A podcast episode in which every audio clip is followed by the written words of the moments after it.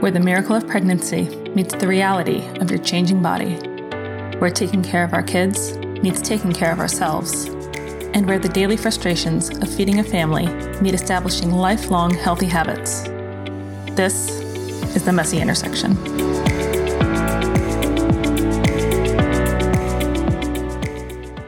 Hey, everybody, welcome back to the Messy Intersection. My name is Diana Rice, and I am a pediatric and family health dietitian, a certified intuitive eating counselor, a mom of two, and perhaps most importantly, a person who is hanging out in the messy intersection of new parenthood right along with you.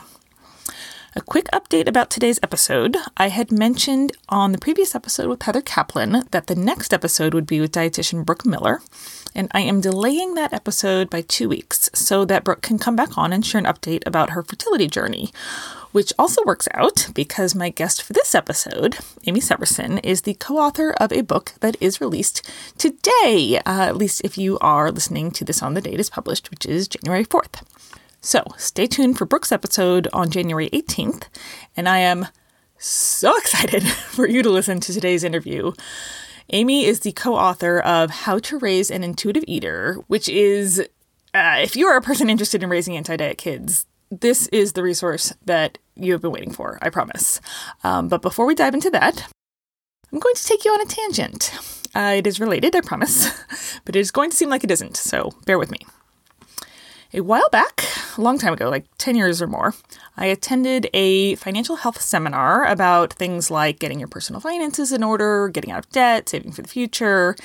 And the guy leading the seminar said that he really recommended using just one credit card, you know, not having like your regular Visa and also an Old Navy card and also a Target card.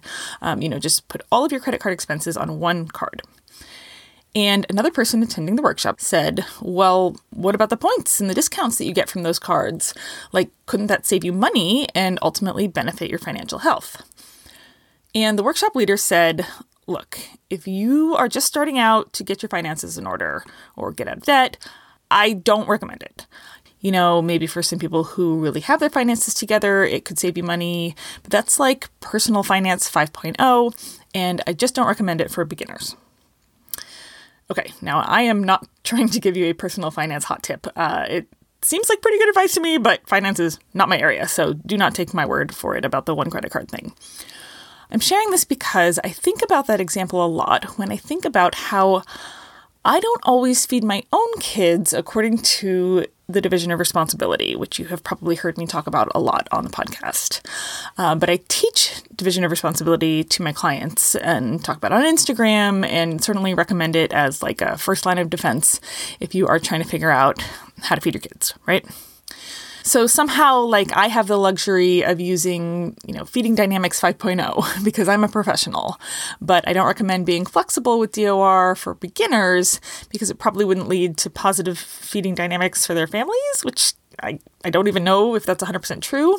Um, so, anyway, here's the thing I don't think this analogy holds up.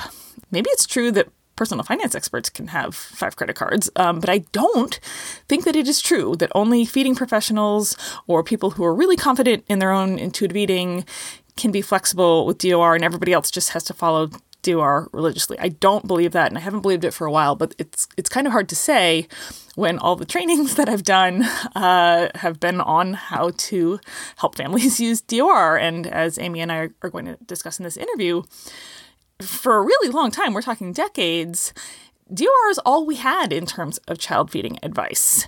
And it felt irresponsible for me as a professional to break from that, even though I wasn't totally using it with my own kids. And to be very clear, there remain some really valuable elements of division of responsibility. I would certainly say never pressuring your kids, uh, maintaining a feeding schedule for the most part. But to prescribe it as the way to feed kids, and especially to dictate that parents should never break from the feeding schedule or add an unplanned food to the meal if it would make the kid more comfortable. It's rigid and it's kind of like a diet, to be honest. And I really apologize for my contributions to that, especially because it's just kind of elitist and unjust to say that I don't have to do something, but it's like the best way to feed kids for people who I don't know, don't know what they're doing. Yeah, I'm I am really sorry about that. So, as Amee and I will discuss, we are not saying that DOR is out the window, especially in cases where the child may require a feeding intervention. Uh, but we have a new resource now. We have How to Raise an Intuitive Eater. And folks, I have read this book and it is legit. The ways that I've uh, I don't intuitively broken from DOR myself are all outlined in here. Uh, so hopefully uh, I've been doing something right. Um, and, you know, hopefully it can benefit you too if you choose to read it. I'm going to get to the interview and let Amee tell you more about it. But if you know you're interested in checking this out, you'll find Amazon and Bookshop links to the book in this episode's show notes. So, okay. My guest today is Amee Severson. Amee is a registered dietitian and owner of the group nutrition practice Prosper Nutrition and Wellness in Bellingham, Washington. And she is the co author, along with Sumner Brooks RD, of the brand new book, How to Raise an Intuitive Eater. As always, the content on this show is for informational purposes only and not a substitute for professional medical advice, and the views I express are my personal opinions and do not represent the views of my clients or employers. Let's hear from Amee. Hello, Amee. Welcome to the Messy Intersection. Hi, Diana. Thanks for having me.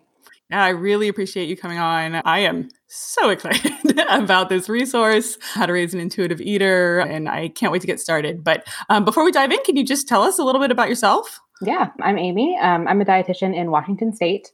I live in Bellingham, which is like 30 minutes from the Canadian border. So we're low key Canadian here.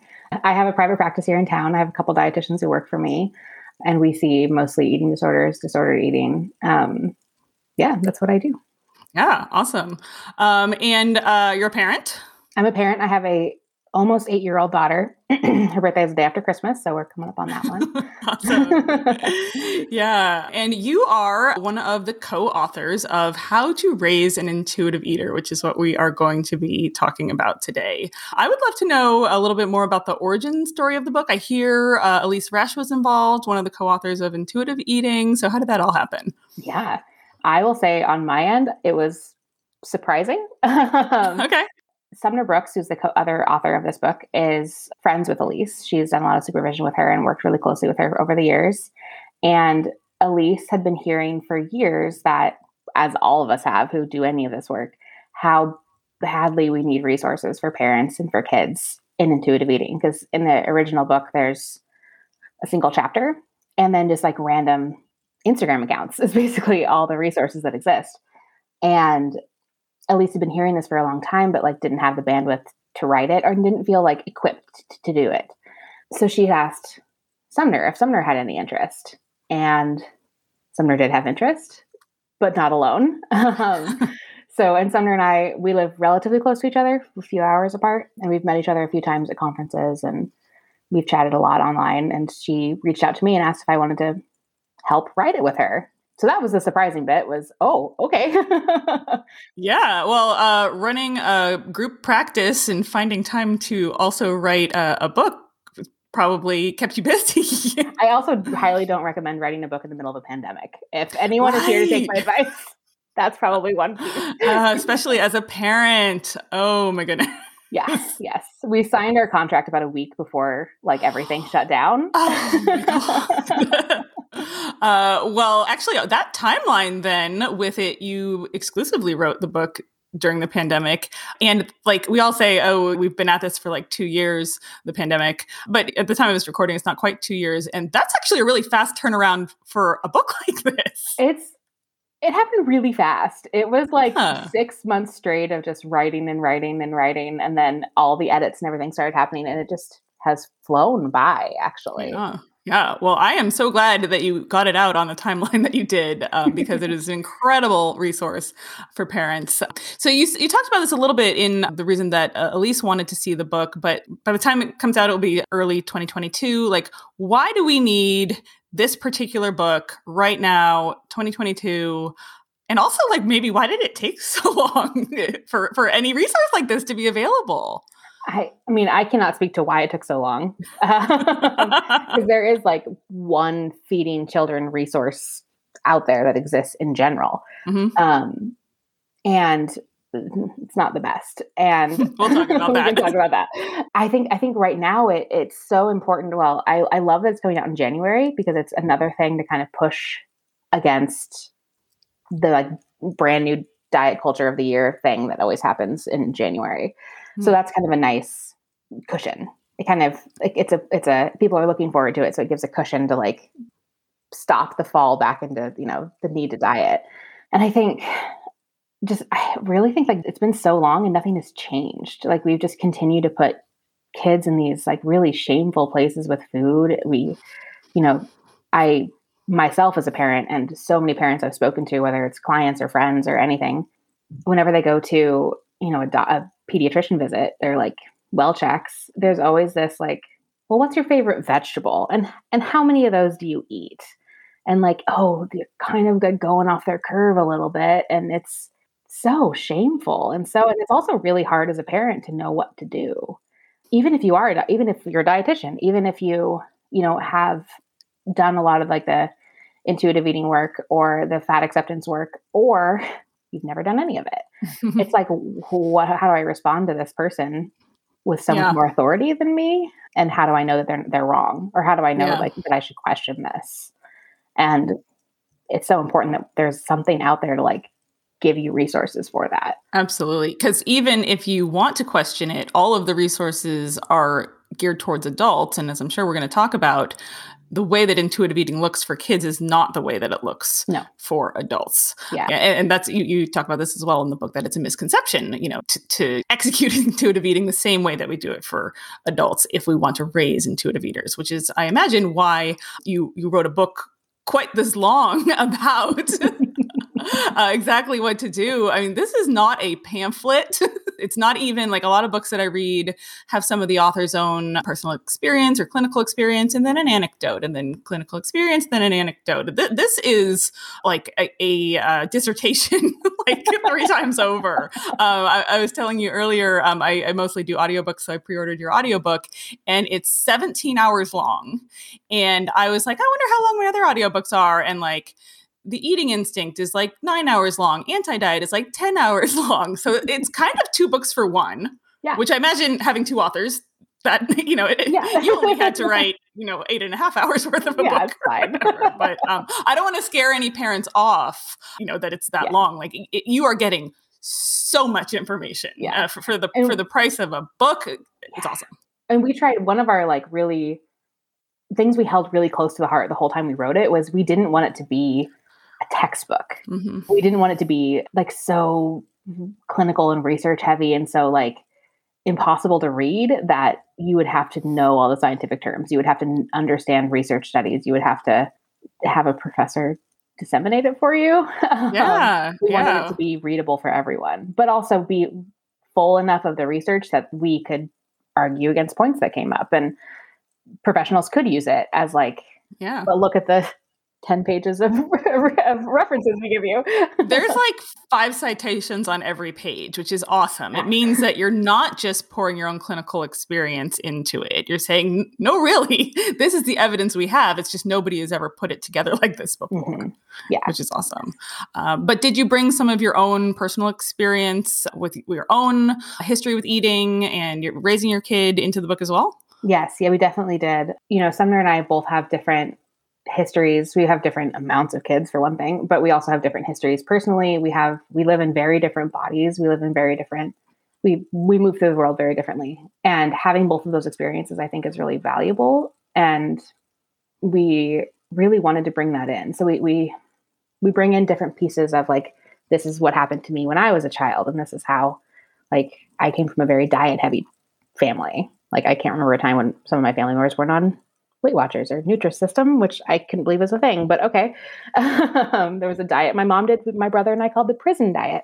Um, oh god, oh, god. it was a church diet. It was really weird. oh no, uh, uh, that's a whole other can of worms. It was a whole yeah. other thing. Yeah, yeah. involved a lot of potatoes. It was very strange. Um, yeah, 90s man i'm sorry i am sorry that that you had to go through that and we also like wanted to bring in the way we are kind of we we have used our experiences and our professional experiences with our kids and like the challenges we've had with our kids too because they're not perfect and we're not perfect parents and yeah it's never going to be perfect and we wanted to make sure that we didn't come across like authoritarian mm-hmm. this is how it's done it's like this is mm-hmm. what we tried mm-hmm. and this is what my kid did in the really weird thing that she Yeah. ate only hot dog buns for two weeks. It's fine. Yep. Yep. it's totally fine. you heard it from two dietitians. It's totally fine. Please let, let your eat hot dog buns. yeah. And so the title of the book is How to Raise an Intuitive Eater. And intuitive eating is kind of a, a buzzword. The past, you know, five or seven years, it's really been gaining steam, which is awesome.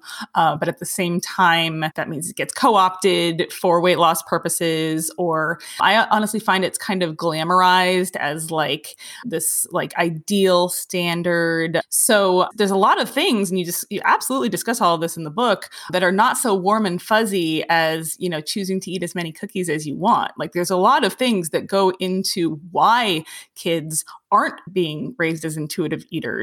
And a, a lot of um, the criticism of the intuitive eating community is that s- some folks, um, I'm not naming names, but you know, focus more on the intuitive eating part and not on the hard parts, which are fighting fat phobia, divesting from the thin ideal, talking about the origins of fat phobia in patriarchy and white supremacy.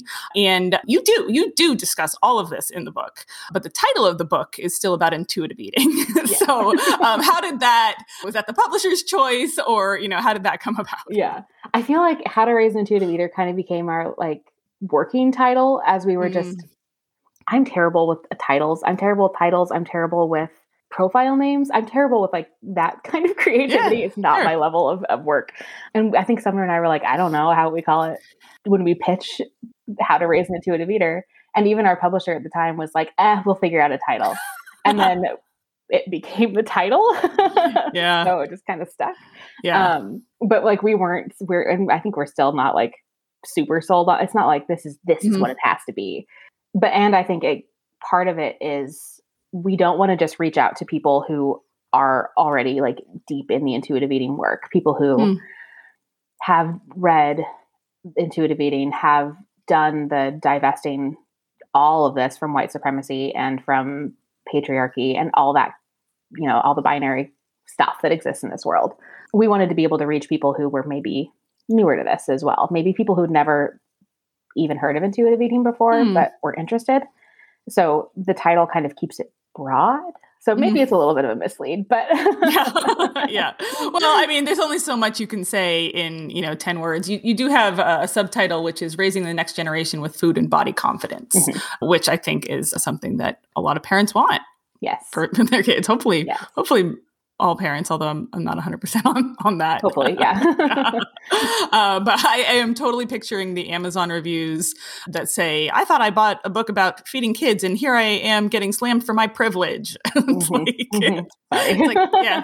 well, buddy, you're you're just gonna have to. Uh, I'm pretty sure. I know there's a there's a line in the introduction that says something like "This is our manifesto," and there's Mm-hmm. a Goodreads uh, review right now that says, "Yeah, this is definitely more of a manifesto."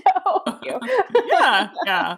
Well, I, I really think that the way that you executed incorporating the the warm fuzzy intuitive eating stuff with the very difficult stuff especially for for people coming from the privileged part of it of never having had to figure this stuff out before you do lay it all out in a way that's like there is no separating this you, you are not going to raise an intuitive eater unless you process all of these other things um, but you're you're not shaming anybody for it you know No. so yeah Yeah, that was. We really wanted to make sure there was so much space for compassion for yourself in there because this stuff is hard. And Yeah.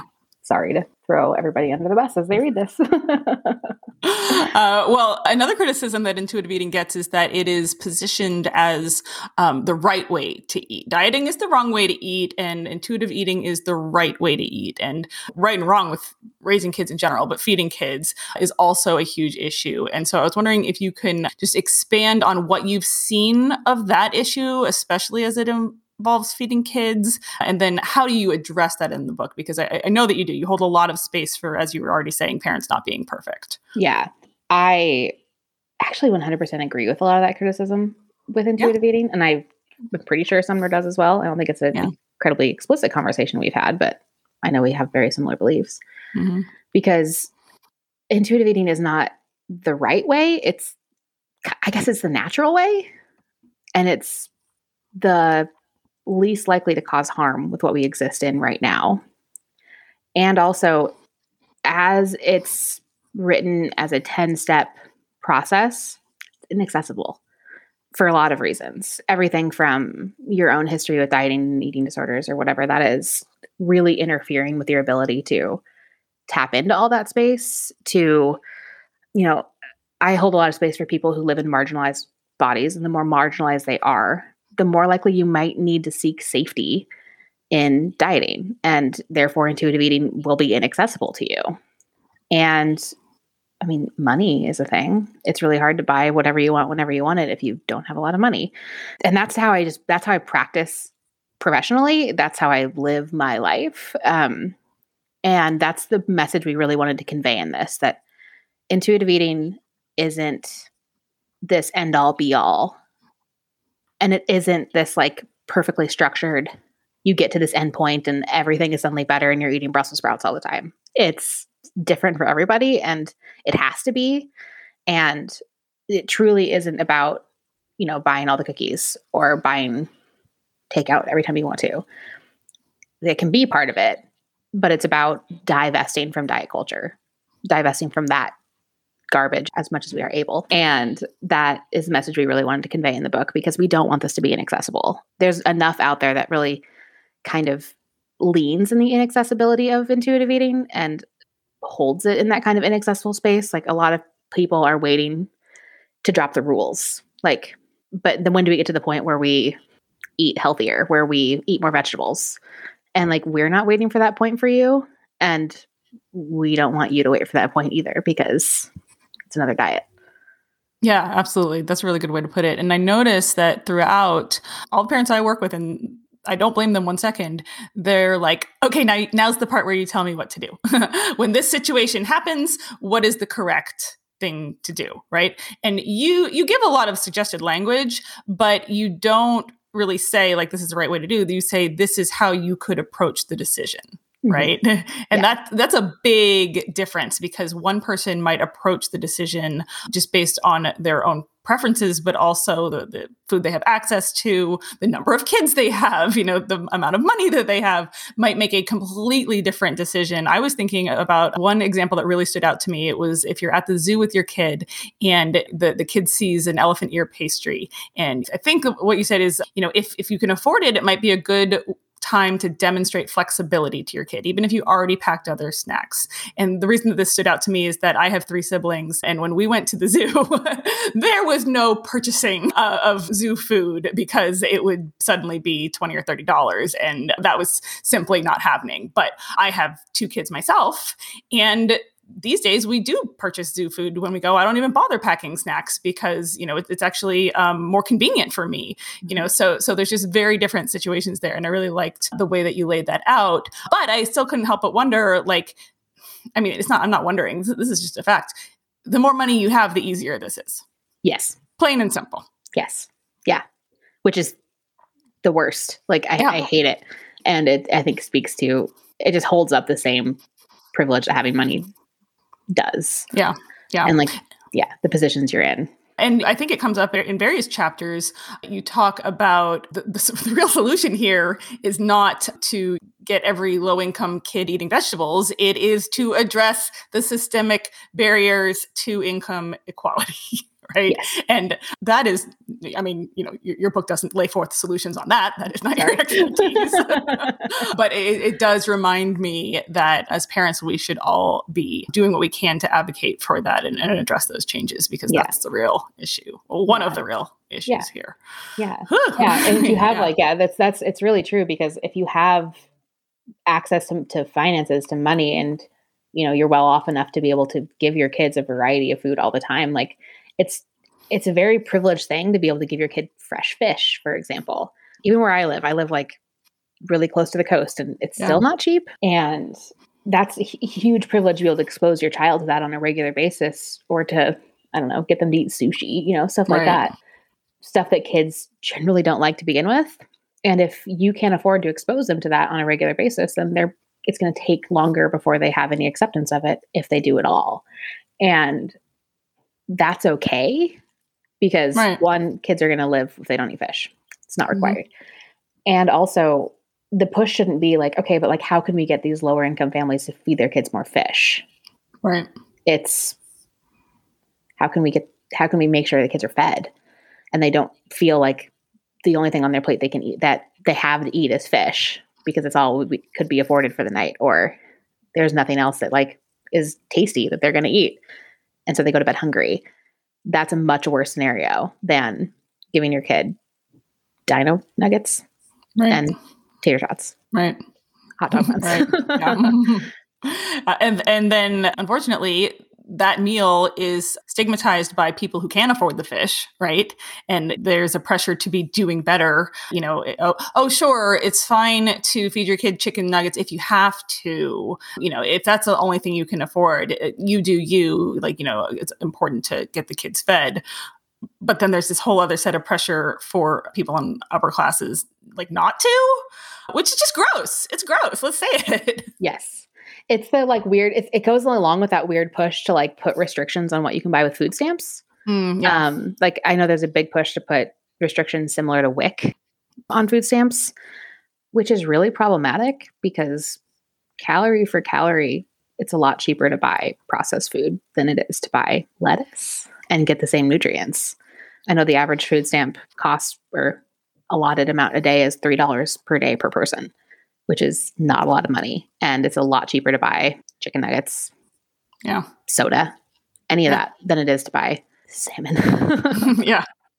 Yeah, absolutely. And I'm really glad that the book doesn't ignore that. I, am I'm, I'm sure the way you were writing it, you couldn't have possibly ignored it. but I'm glad because there, there are resources out there that do ignore it. So I am glad that um, this is available to parents. But tell us more about what we are going to find in this book. You created three keys, three keys to raising an intuitive eater, which is, you know, a convenient um, little like wallet card that parents can can check if anybody nobody uses wallet cards, but you know, what are what are these?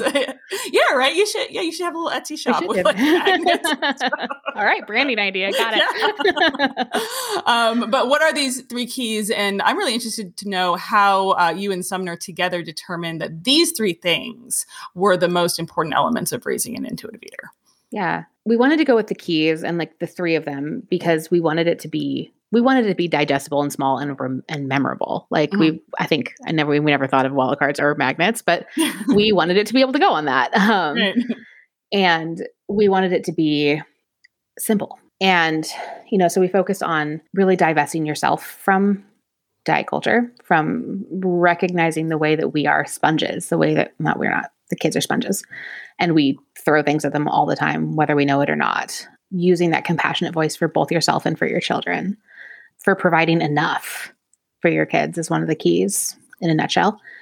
And really just focusing on getting your kids enough and providing them with unconditional love and support that they are very, very secure in is the best way to kind of raise a confident child mm-hmm. in every way. Yeah. Yeah, absolutely. Yeah. I was very encouraged to see. I think the way you phrase it is uh, have unconditional love and support for your child's body, and you have some just really great information about how to actually do that, especially when you are not a person who had unconditional love and support for your own body and may still not feel that way.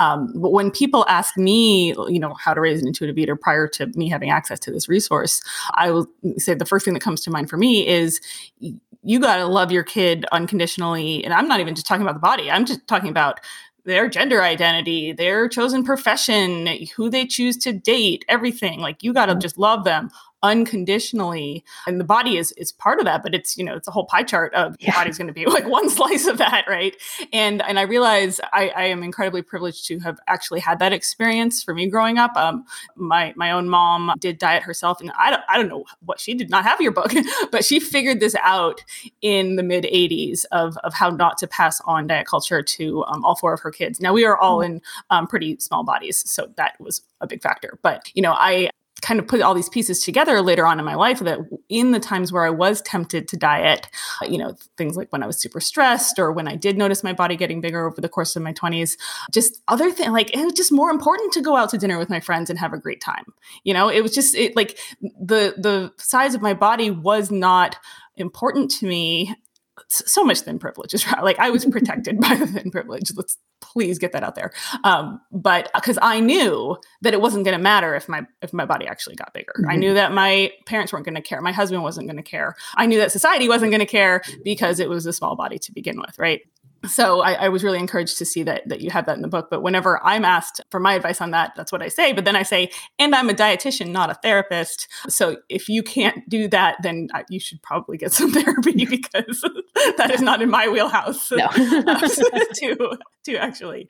But what are what are the other two keys? Yeah. With feeding enoughness, it's about I can't remember what exactly the wording is, but mm-hmm. it's providing regular and supportive meals um, mm-hmm. and snacks. So, um, making sure that your kid knows that there will be breakfast, lunch, and dinner, there will be snacks available at these times. So, when they don't finish a meal or they don't finish a snack or they're hungry or even they're just given like a treat, they know mm-hmm. it'll come back. And that steady support of enoughness all the time helps create a sense of abundance around all food and that's the goal is we want we want food to feel abundant because food scarcity whether real or interpreted yeah. is a trauma. And that's one that if we have the privilege to be able to afford that we can avoid it yeah, yeah, yeah, definitely. And the messages that parents are getting though right now is that your kids shouldn't have this food and shouldn't have that food, um, which is a created form of scarcity, basically, right? So is is that the key where it's called like uh, having a feeding routine yeah. with the flexibility and structure, though? Right? Yes, yes, yeah. It's this, the we really lean on the flexibility coupled with the structure because mm-hmm. that's how we. I think we use the example at one point of teaching your child to walk, like your your little wobbler to walk you want them to be structured in the sense of like you're not going to let them run into the street and because they can, but you're going to let them fall over and like cry when they, they hit the ground because they're going to because they're frustrated. And we're going to let them be frustrated and we're going to let them be like triumphant in their little successes they get and but we're also going to do the things we need to to keep them safe. And that means, you know, the structure the structure with food is providing the food for them at these regular times, providing enough as much as possible and just kind of existing around that. And the flexibility is letting it be not rigid in the sense of like you got to finish everything on your plate before you can have dessert. Or you can have you can have seconds of everything but you can't have seconds of dessert. You already had a cookie today you can you can't have another one. But and also structure with like flexibility with okay like it's technically past snack time but you're hungry so you can eat. But if it's 20 minutes to dinner mm, maybe not. And continuing to like with the structure of and the the consistency of you might be hungry now, but dinner is in 20 minutes. You will be able to eat food then. And I will absolutely provide you with enough food. The more kids become confident in the fact that they will be able to eat and that that hunger will go away. Because, you know, kids are very short sighted, kids are very mm. egocentric and don't really consider anything around them because that's how their brains work. But that's one way we can help that brain develop in the way that is an abundant mindset and also confident with both hunger and fullness and food. Yeah, yeah, so important. I like the example that you use with um, if a neighbor dropped off fresh baked muffins and it's not snack time. A, a, lot of the conventional advice about feeding kids, which we're going to get into, would say it's not snack time. We will put these away. We will have them at snack time. But you talk a little bit about, well, you know, what's my situation today? Is dinner in two hours or is dinner in 20 minutes? You know, did the kids smell how delicious the muffins are and they're asking for them? Or, you know, just making a decision that way. But you do suggest that even if it's not snack time, well, let's have these muffins, right? That's that's what intuitive eating absolutely is for adults. But a lot of the available advice so far for raising kids would say save it to snack time, right? Mm-hmm. Yeah. Yeah, and that's just it's not realistic. Mm, yeah, yeah. Well, let's uh, let's rip that band-aid off. Um, so, a lot of the available advice about feeding kids, and I've certainly discussed this tons of times on this podcast, on my Instagram, comes from Ellen Satter and the Division of Responsibility.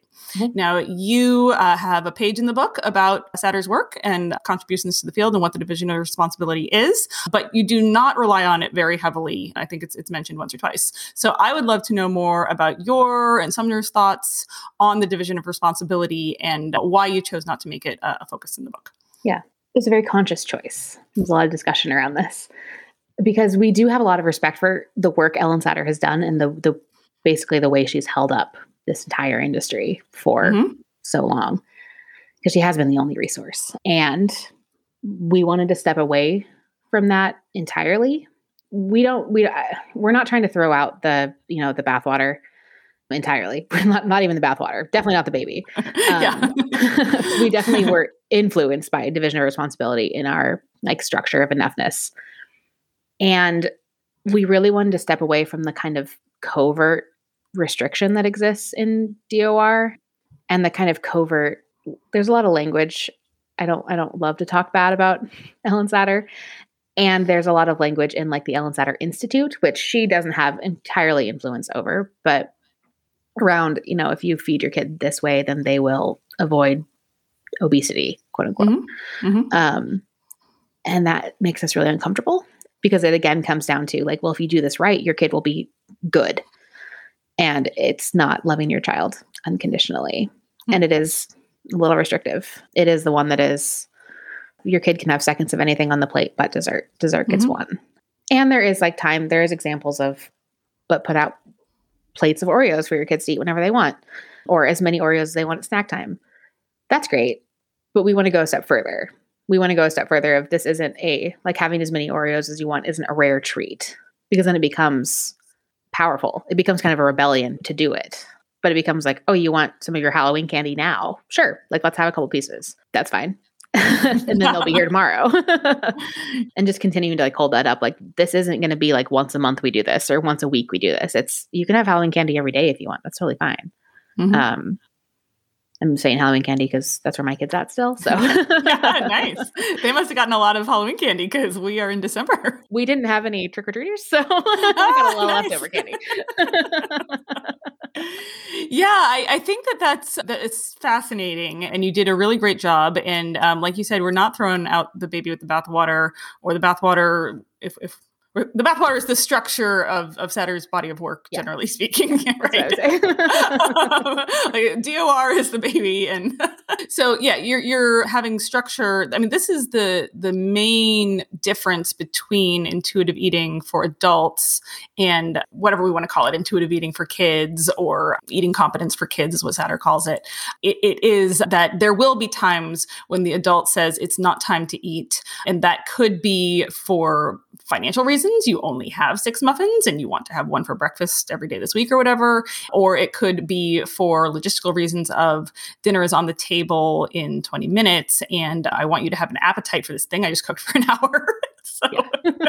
um, and so that that's where your feeding structure comes in, and it really does. You know, I don't want to say it doesn't mimic DOR, but it, it, it is like you know clearly um, a very similar approach. But there are definitely places where it is not only not similar, but like kind of contrary. Like there's a, an example of you say maybe you know having the opportunity to graze is important for kids because it helps them understand that you can have food when you're feeling hungry for it and I, I notice that I do this with my own kids, even though like I probably come off online as a DOR advocate. I like I'm like, yeah, but for my kids, fine. Which I probably need to do some atoning for actually. But I, I'm I'm interested in the parent who may be listening to this recording who is like, what what are you doing to me? I thought DOR was the thing. you know, how how how can parents make sense of this? Yeah. I mean, DOR is what we the only thing we had for so long. I mean, it's mm-hmm. what I was taught in college. It's what yeah. um my it's what my like kids daycares did forever was the DOR structure because that's just mm-hmm. what is held up. It's what existed.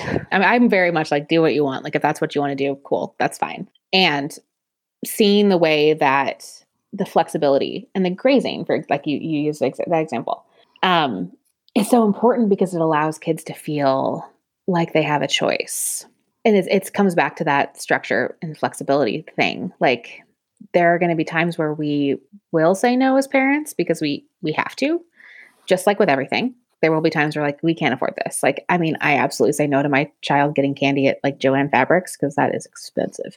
And safeway is two stores down. Like mm-hmm. we make a choice there.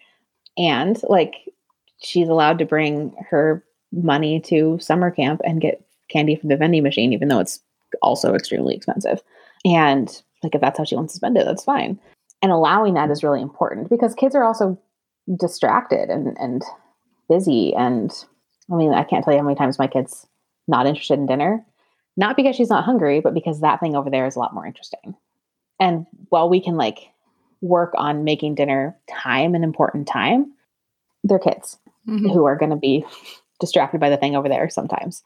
And they might not either recognize that hunger or, I mean, my kid will definitely say, like, I'm done eating just to leave the table, but still be hungry. And if I don't then allow her to have something relatively soon afterward, she's, well, going to be a grump and also like going to be hungry. And we can have a talk about that. Like, this usually what we'll do is like, well, honey, you didn't eat your dinner. Like, I, I knew you were hungry, but you didn't eat your dinner. And here you go.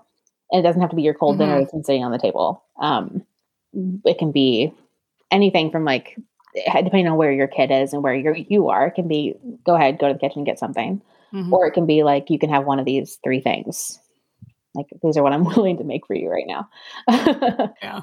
So one thing that I'm curious about is that Satter's been at this since the early 80s. So we're talking about like 40 years of research that the Satter Institute has done demonstrating the efficacy of DOR, which, you know, in that dinner situation, DOR would probably say you made your choice not to eat and, and, let the kid be hungry for the rest of the evening so that the kid gets the message that next time at dinner um, you know you're probably going to want to want to eat which Satter would say helps the child develop their eating competence of there are going to be times where just eating is more appropriate. I mean, you wouldn't eat in the middle of, you know, a two hour meeting at work just because, you know, you felt like it. You like you have to make a choice that I'm going to feed myself beforehand because it's just logical. And similar to the kid, I'm going to feed myself at the dinner table because it's just logical because that's mm-hmm. when all the food is available.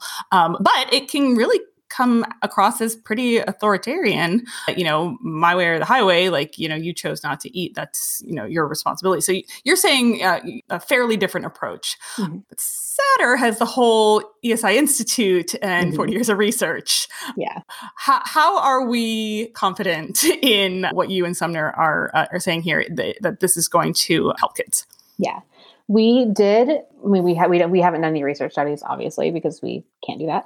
We did work with a lot of people to set up the structure, especially the three keys, as a researchable hmm. thing. We wanted we wanted it to be able to be researchable in the same way intuitive eating has been, in the same way that DOR has been, and we're basing it on a lot of the the research we have in the book that includes kids' attitudes around scarcity, kids' attitudes around dieting, and there's a lot of there's a lot of research that exists for children and food and body image outside of Ellen Satter. And we leaned a lot on that. I think we include some Ellen Satter research because it's what exists and it's helpful.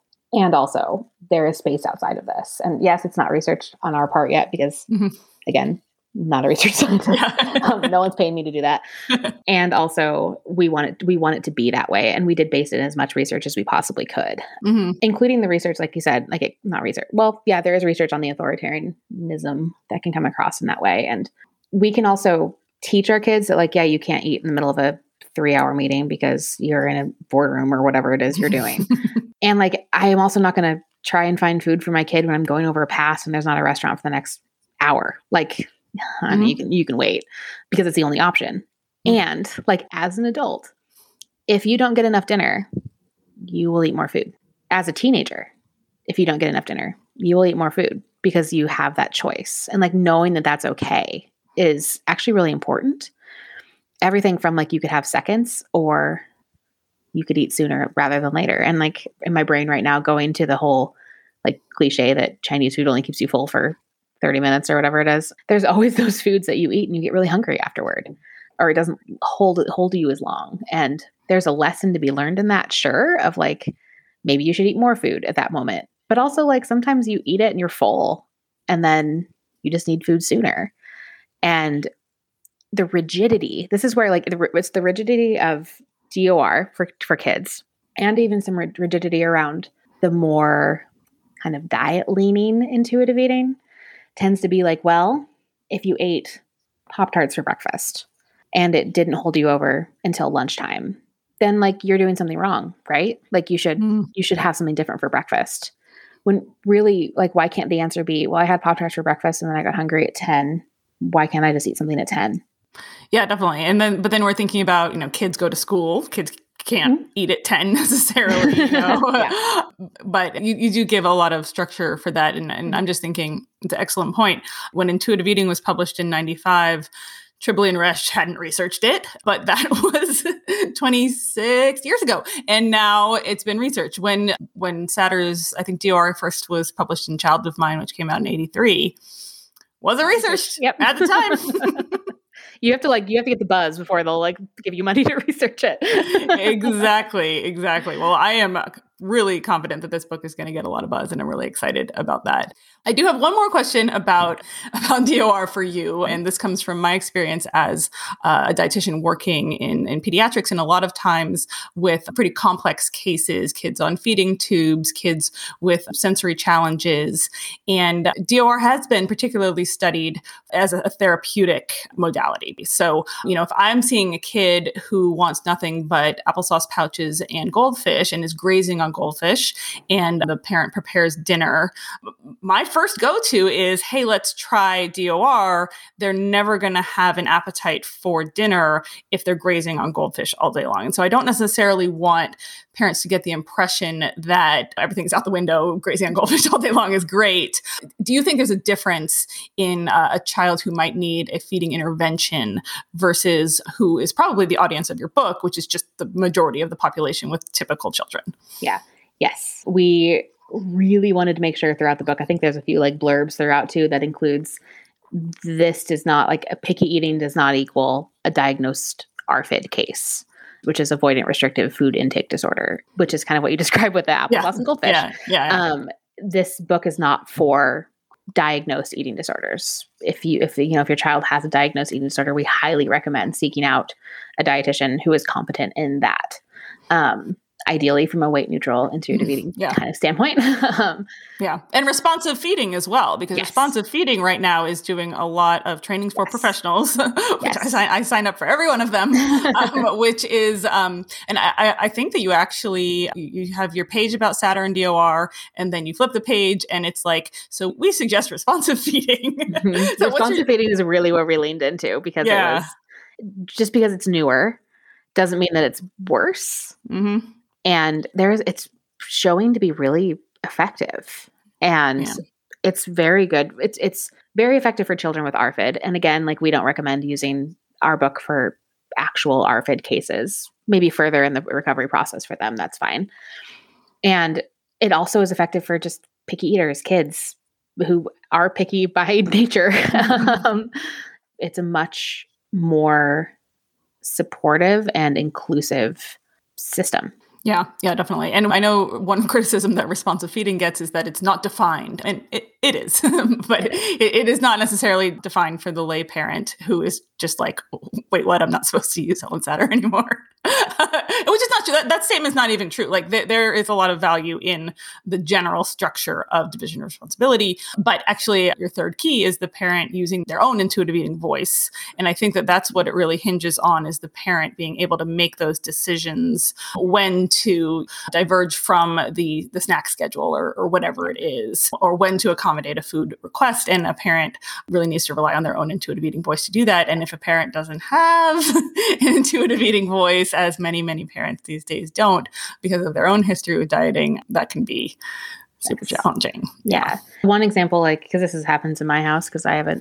seven year old, you know, she is trying her hardest to stay awake at night and will like go to bed and then five minutes later be like, I'm hungry. Like, sometimes she is because she, like, I can intuitively, you know, as a parent, as an intuitive eater, I can look at what she's eaten in the night and be like, okay, yeah, you probably are. You didn't eat any of your dinner mm-hmm. or a snack. But sometimes I'm like, hun, you just are trying to stay up. Like mm. based on the entire attitude, based on yeah. everything that's happened tonight, I know that you're just trying to stay awake. And that's a really like you have to be intuitive to notice that because if it's DOR, if it's responsive, it is like, or if it's not responsive, it is just no, you're in bed, you don't eat food. But like, mm. I'm also not, I don't, I really don't want to send my kid to bed starving. Like I'm not going to bring her up for a meal, but I'll let her have a string cheese. Yeah. Um, yeah. and I think that the appeal of DOR to people who have a history of dieting or, or maybe haven't fully developed their own intuitive eating voice is that it gives us some rules. Like, oh, no decisions to make here. The answer is no, you know, that it would be in violation of DOR to, to allow that basically. And, you know, I understand to anyone listening that you're probably like, I'm sorry, what? but but really the ultimate point is it is greatly benefiting the child for the parent to develop their own intuitive eating voice, yes. um, which is also just as an aside going to be greatly beneficial to the parent yes. if for themselves. But then we circle back way to what we are talking about in the beginning of is intuitive eating accessible to you? And you even, I think there's a whole page on like, listen, if you have chosen that intuitive eating is not going to work for you, um, you can still do this with your kids. But, you know, here are the challenges and here's what you might want to yeah. consider, like basically, which is yeah.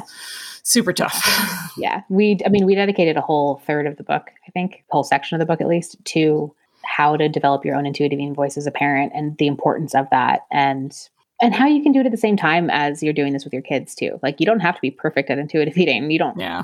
That doesn't exist for one thing. In order for to start moving your children in that direction too. Yeah. And I think we really decided to let ourselves believe that it was really important. Yeah, yeah, absolutely. And I, I, that makes me think of my my own story with my, my mom was on Jenny Craig and Weight Watchers and whatever.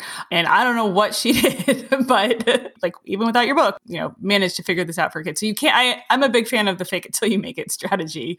Um, yes. but I'm also a big fan of parents getting the resources and support that they need for their own well-being. Yes, because it is ultimately beneficial to the child, but also just fully independently because you are a human being deserving of yes. all the love and support and resources that are, are available to you. But yeah, but let's talk uh, a little bit about nutrition, which is um, technically what you and I do for a living, although we haven't talked about it much here. Yeah. And and I, I, was actually surprised to find a couple chapters on nutrition in the book. So you you were not. I mean, the, the, another criticism of intuitive eating is it's all donuts all the time. Yep. Uh, or that if if we were to trust, you know, not just children but anyone in general to make their own food choices, they would choose all donuts all the time. um, so therefore, we must have these strict rules. So you yeah. do have a chapter on nutrition, but this can get really tough for parents because if you are saying no to candy at the checkout, are you saying no because it's expensive, or are you saying no because it's full of sugar? Right? Mm-hmm. Like, so um, what do what do you talk about in your nutrition chapter, and what do you want parents like ultimate takeaway to be here? Yeah. I think for nutrition, we didn't want to not include nutrition because we knew that people, for dietitians, for one thing, and we knew people would be coming to this book expecting that, for one thing, because and because we're not trying to just sell this book to people who are already knee deep in their own intuitive eating stuff and you know we're well versed in this we wanted it to be accessible to everybody we didn't want to shut everything out and also I feel like our main point wasn't to like create rules. Like we really wanted to not create rules. We did a lot of myth busting, a lot of like, but maybe this part isn't true. Maybe this isn't as mm-hmm. important. Mm-hmm. And I mean, that's, I feel like honestly, at this point in my career, that's kind of what I do with clients a lot of the time. And we do, I mean, we also have, I can't remember if it's an individual chapter or part of the other chapter. I think it's individual. If there is individual medical concerns for your child, how that can be incorporated in the way that we can say it in a book. But the myth busting is the most, for all of it, even for the medical conditions, the myth busting was the most important because there's so much out there. There's so much nutrition information out there. And we wanted to step away from that. And starting to create that intentionality behind, like, I mean, I don't say yes to my kid every time she asks for candy at the checkout, partly because that would get really expensive. And sometimes it's because we have candy at home because we have candy at home. Yeah. Um, we always do because I also like chocolate. Um, yeah. I got bored one time and bought a five pound thing of Starburst from Amazon. Weird. All pinks. It was worth it. And so we still have Starburst randomly floating around mm-hmm. the house and kind of instilling that, like, you don't need that because it's going to be at home. Like, if you really want it next time, you can get it next time. Or you just bought a bag of donuts. Like, we'll if you if you get that this time, we'll get this one next time. Like it's fine. Like if you can't have it today, you can have it tomorrow really instilling that like this will be here. And while i'm saying no right now it's not because i think that you are wrong. It's because one that's expensive. That's why i say to my kid every time we go to one of those fabric stores or craft stores mm-hmm. i'm like hun or lowes. Yeah. we're not we're not doing this right now. That is a five dollar mm-hmm. bag of candy. And kind of reinforcing that reason why. Like we're not going to do mm-hmm. this today because we don't have time. We don't have the money. Um we're about to go buy cake, whatever the thing is that is like, we're not going to do this right now. As long as, I mean, honestly, you're, you're straightforward with your kid is actually really important. And when you catch yourself like oof, I don't really want you to have that sugar. That's when that's when like the the work on ourselves with intuitive eating, we can catch ourselves and do this like, oh, is that really a reason I want to tell my kid not to have food? Mm-hmm. And then we can do this is a this is a DBT skill. We can do the opposite action and choose to let our kid have a piece of candy because I mean, I for one, and I really hope that the parents who pick up this book feel the same way. I don't want my kid to ever feel the way I felt about sugar. Mm. Um, about like my want of sugar and how bad it was that I like like candy. Um, mm. and I just don't want her to have that experience. So yeah, and I did notice you strongly recommend that when you do say no to a food, you audibly give the kid a reason, which is it costs a lot of money. We're about to have dinner. You know, we have that at home, but that the reason pretty much never be it's bad for you or you already had, you know, that much sugar or whatever. One I would really love to leave everyone's vocabulary is you don't need this. Ah, yes. yes definitely. Definitely. Um, and I know that, you know, sugar is is pretty buzzy when it, when it comes to feeding kids. And so you do have a lot of information on that. I wanted to ask you in particular, because I'm, I'm planning a, to dedicate a whole episode to the AHA recommendations on sugar, which uh, only came out in 2016, mm-hmm. uh, but did make it into your book in terms of what's going on here. Um, so for anyone who's not uh, familiar, 2016-ish, the AHA came out with by age range how much sugar is appropriate going up to adults. So under age two, it's zero. And I'm going to basically do a whole episode on that, so stay tuned. um, and then I think what you address is the the childhood range. I think it's tw- I don't even want to say it. It's like 25 grams or something like that. Yeah, something like that. So what is the issue here? It's restriction. yeah. Plain and simple. Um, yeah. Because and it, it, like I mean, adults feel it. Adults feel this like, oh my god, I'm only allowed to have. I don't remember what it is for adults. Mm-hmm. I've kind of blocked out a lot of the stuff in my brain. It's like, oh, this is all yeah. I'm allowed to have, and I get like I, I hear this from clients all the time, and I mean, I know that I've been in that space before. Of the, well, I'm only allowed to have this amount of grams of sugar, teaspoons of sugar a day, and this thing has 80% or 120% of that. Like, oh my God, this is so bad and it immediately puts us in that like binary this is bad. I should not do this. And even mm-hmm. having a restriction on sugar puts it in a bad category. Yeah. right. you know it's like the same way that like i mean this is i have to emphasize how different that is this is but it's like alcohol. We have the limits on alcohol because it is like you have too many in a day. It's really not great for your health um of alcoholic beverages. Um, but like we see this a lot in american culture not being exposed to alcohol, not having it normalized as part of life makes you more likely to binge drink. Mm. And the same thing exists with sugar, except for it won't mm kill us the way yeah, alcohol will. yeah. yeah. Which is really important because we put them in the same category. Right. And it's it's not addictive. You you actually have a, a couple of pages on how sh- the research shows it is not addictive.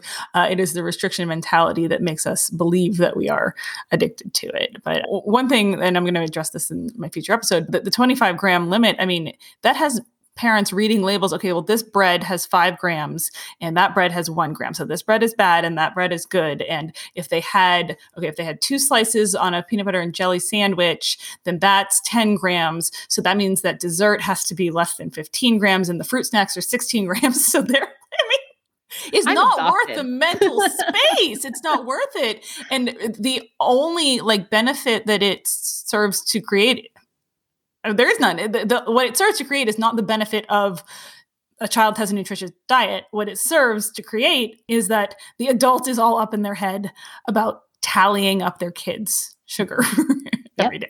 And it normalizes it because also, yeah. like, one of the things we do as parents when we start to raise eaters, no matter how we're raising them, is to teach them to figure it out on their own. Mm-hmm. And if one of the rules we have on food is you're only allowed to have X amount of sugar a day, we teach them how to figure that out. Yeah. And it just carries on, you know? Yeah. And unless they start to challenge that, which is a lot of responsibility to put on a child. Absolutely. yeah, yeah, absolutely. And I think that that's another important point here is that, and this, this is an element of responsive feeding, is that it is the adult's job to provide the food all the time and you know so the kid knows that they uh, are not going to have to fend for themselves but part of that is providing the food that the kid has a desire for because if they're not mm-hmm. getting it they are going to fend for themselves yes. and that turns into all kinds of uh, of issues definitely. yeah yeah i mean i it's very like it's super important to have the you know always provide at least one thing on the plate your kid's going to eat. Mm-hmm. It could be rice, it could be chicken nuggets, it could be I don't know the entire meal. Like yeah. we don't have to cater our entire lives to our kids.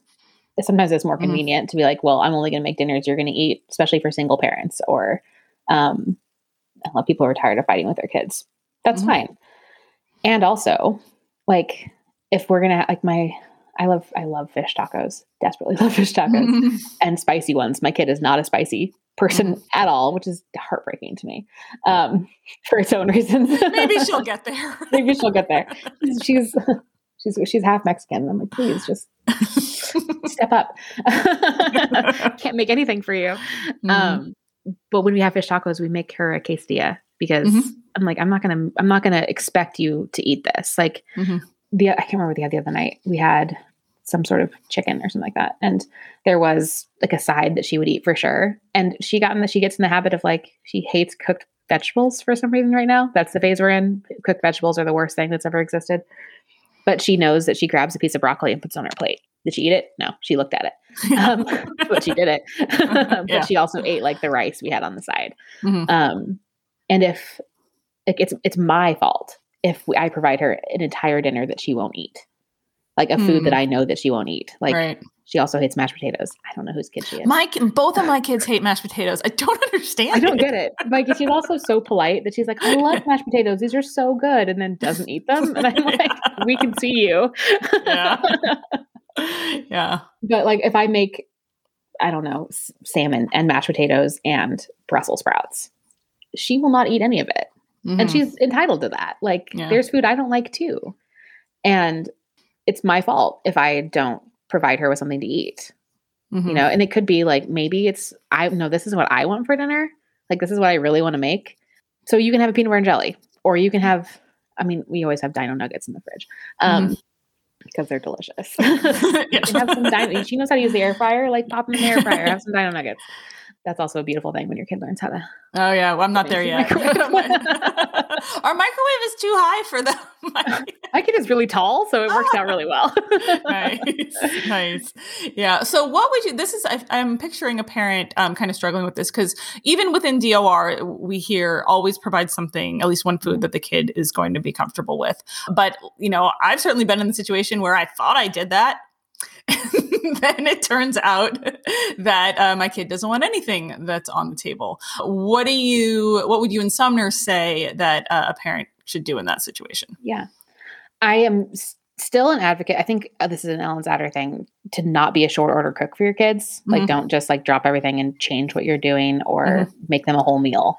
And we can also have accessible foods, whether it's accessible for you to make because your kids are younger or things that as they get older, they can make themselves that are allowed to eat. Like that will happen sometimes. Like there's one day we made a quesadilla for my kid and for some reason she didn't like the cheese. Whatever. um, yeah, thought she'd yeah, like it. Yeah. Apparently the cheese was wrong. yeah. Um, because they're kids and they do that. Yeah.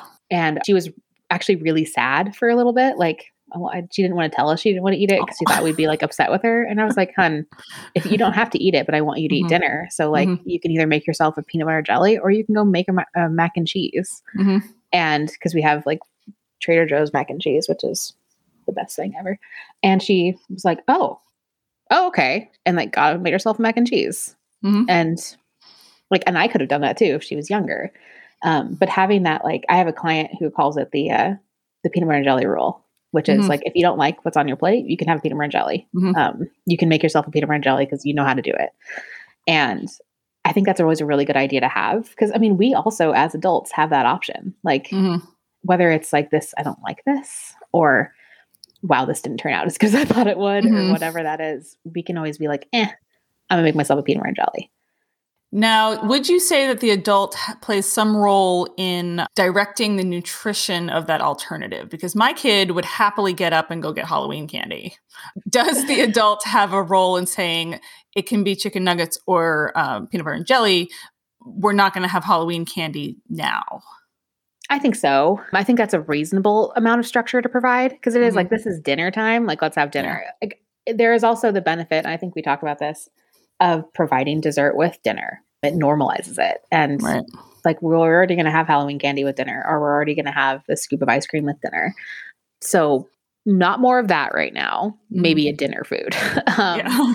And so that's like, this is where having like the options of what a kid can have is really good. Like, you can make a mac and cheese, you can have a peanut butter and jelly, or you can have some chicken nuggets. Which would you would prefer? Mm-hmm. Partly because if the entire kitchen is open to a kid, it's a little overwhelming. Mm-hmm. Also, depending on the age, the height, the accessibility of your food. I think Sumner mentions like her youngest kid would like if given the option to choose his food all day every day would probably choose popsicles because it's the most mm-hmm. accessible food to him yeah. height wise. Yeah. Um, my kid can now reach everything, so it's not helpful. But having that little bit of structure is not a bad thing. It comes back to that like structure with flexibility. The flexibility to not be like, no, you have to eat this thing, mm-hmm. but the structure of like, and I want to make sure you get like enough food. And it's mm-hmm. really hard to get enough food at dinner of just Halloween candy. Mm-hmm. So let's do this first. like, let's mm-hmm. have food. Yeah. Can be really valuable. What about um, parents developing their intuition to tell when the child is genuinely not hungry? Because my kid might say, I don't want any of those three things that you made for the main dish. She would probably always be able to find room in her stomach for Halloween candy. but, you know, if I'm saying, oh, do you want a peanut butter sandwich? Do you want chicken nuggets? She genuinely just might not be hungry. Like I have one mm-hmm. of those kids who gets all her calories earlier in the day, Mm-hmm. But but there's still you know a separate stomach for the the candy, which is fine. um, so you know I worry about parents. It, it looks the same from the outside of mm-hmm. I don't want to eat this, but one is because I am not comfortable with any of those foods, and two is because I'm just genuinely not hungry. Mm-hmm. So like how can parents differentiate there? I think one there's going to be some trial and error and mm. in all of this and i think being yeah. okay with that is really challenging and also really important because I mean, we're going to mess up for ourselves sometimes. We're going to mess up for our kids too, right. and that's okay. And they're not going to get it right too, because especially if they haven't had the chance to be intuitive their entire life, they might not kind of know how to recognize that as much, or mm-hmm. might be really testing the boundaries a little bit. And that's okay, because we do that as adults. And also, we might get it wrong. We might be like, okay, then I don't, I don't know if you're actually hungry, or we offer these things and they don't want any of them Okay. And then they'll get hungry later. And I think recognizing that we can feed them then, like that's when we can have that flexibility of like, okay, yeah, you didn't really eat dinner. Maybe you do need something fast before we go to bed is really important. And I think also this is one of the ways we can really foster trust and confidence in our kids and their own selves is to ask them. And again, they might get it wrong, but the more we can communicate of like, well, you didn't want any of the foods I just said are you, are you hungry? Like, do you want food? And like recognizing the things that they will always ask for. Like if it is always like, but I can have a Kit Kat, like, okay, but like anything else. and and doesn't mean you have to say no to the Kit Kat, but it means that like, or that or that you have to say yes to it in that moment. Because that again can be up to your intuitive judgment. But letting them learn to check in with themselves and learning like when they say like for yourself, the trust in yourself that when they say, I'm not hungry, you're like, okay, I trust you. Yeah. Yeah. And you also talk about how if you know if a kid's saying they they don't want to eat, not even talking about hunger necessarily, just asking how is the child like asking the child, how are you? Are you are you feeling anxiety? You know, like yeah. is something else going on that is is like more important to you right now than your hunger signals and what can we do to address that, which I yeah. thought was really valuable. That's one of the phrases we really decided to lean on and encourage parents to use is how are you? Mm-hmm because we often will check in on like, well, why do you want that? Like, are, are you sure you want to eat that? But what if the question we ask is, how are you? Um, mm. And this actually came from a friend of mine who was at a, a conference and a parent asked him, oh, um, well, what do I do when my kid is asking for five cookies? And he was like, how about you ask them how they are? I was like, damn, like, yeah, yes. yeah, yeah, yeah, yeah. We don't do that very often. That's very different from any feeding uh, advice I've ever probably yeah. come across. And I consume feeding advice pretty much day in and day out. So. um, but we have been talking a lot about feeding. I'd love to wrap with a question that's not really about feeding. I mean, it's going to involve feeding in the same way that there are not very many resources for parents about feeding kids, generally speaking, other than Ellen Satter.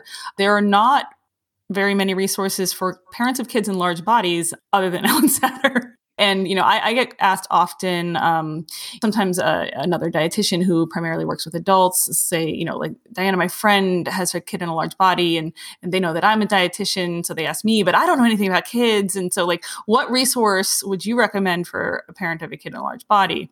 Satter's book is called uh, Your Child's Weight Helping Without Harming. Uh, and there's some decent stuff in there, but it, it's actually pretty dense for uh, a parent who is just overwhelmed um, with living in a society that doesn't accept their child's body size. And also, that book doesn't address um, uh, nearly as much the parent's own uh, relationship with food and body the way your book does. So, next time somebody asks me that, I am going to say, Have you considered how to raise an intuitive eater? And what's interesting about that is, you know, as we are talking in the beginning, the title is all about intuitive eater. What does the kid eat? What is, you know, the nutrition that the kid is consuming? Um, but this really is an excellent resource for parents who are not confident in, in doing the you know quote unquote right thing for their child's body size. So if you have anything to to add about you know what the book says about that and, and why you wanted to include it. Yeah, that was a really important one for us. I don't know about Sumner's own experience. I think that she did not have the same experience I did. I was a bigger kid once I reached like later childhood. My partner was a big kid his entire childhood. And I mean, our kid is not small either because she comes from our genes. Like that's how it works. And it was really important that we talk about that and address that because kids' bodies aren't meant to fix. Like they're not something that we should be fixing because they for one thing, at the very least, they recognize that when we feel that their body is wrong, when doctors feel that their body is wrong, when we are constantly trying to change that, they recognize that and it creates a lot of harm. Even if we're just doing our best, which is usually what it is. Like there are cases where that's not the situation. And also, most of the time, parents are just trying their damnedest to like set their kids up for the best that they can. And kids in big bodies deserve that as well. And they also they deserve this exact same process. Intuitive eating for a larger kid is the same as a skinny kid. And it should be. And we wanted to include some resources for how to talk to teachers, how to talk to doctors, how to talk to professionals and parents and grandparents in your child's life, coaches, because we can't protect them from everything, but we can help educate people around us and educate our kid to be really confident in who they are. And it was just it just feels really important because there's not there's nothing out there because I especially and I know Sumner fully agrees do not look at a kid's body as something to fix. Right. It's not the purpose of intuitive eating for kids isn't to make them skinny adults. Right. It's to make them confident eaters. yeah, yeah. yeah. well, I think you nailed it. Although I really would like to to see uh, you know whatever didn't make it into the book. Like we were talking about how long it, it is and you and sumner were saying there was so much that didn't even make it into the book so you know maybe there's a sequel. I, I don't know but you're like no no! It'll be another 170000 words.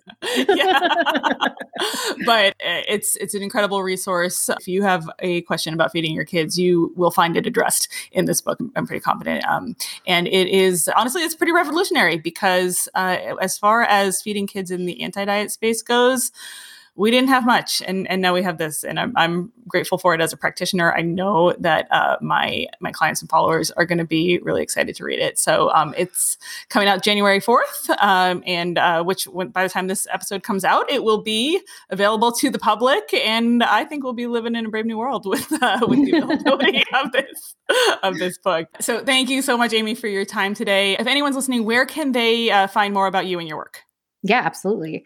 My website is prospernutritionwellness.com. And you can find me on Instagram at Amee, it's A M E E underscore R D, and Twitter, which I guess if you really want to see little blurbs, um, at Amee Severson. Yeah, that's the best place to find me. Awesome. Thank you so much. And I really look forward to um, seeing what else comes out, um, you know, in terms of, you know, what, what you have to say about feeding kids intuitive eating, how we can fight the good fight here. Mm-hmm. And I mm-hmm. really appreciate you coming on. Yeah. Thank you so much for having me. Thank you so much for listening to that long interview with Amee. Uh, Amee also wanted to share that the book has a website, which is intuitive eating for number four kids.com, which I will also link in the show notes. Okay, I'm going to keep this short and sweet. If you have questions about raising intuitive eaters, about deviating from DOR, and in particular about cultivating your own intuitive eating voice for the benefit of your kids, the Raising Anti Diet Kids Facebook group is the group for you. That is what we talk about in there. And in celebration of this new resource, I am going to be focusing some of my content in the upcoming few weeks on exactly that how to raise intuitive eaters. So, search for Raising Anti Diet Kids on Facebook or find the link to the group in this episode's show notes, and I will see you there. And until next time, embrace the mess.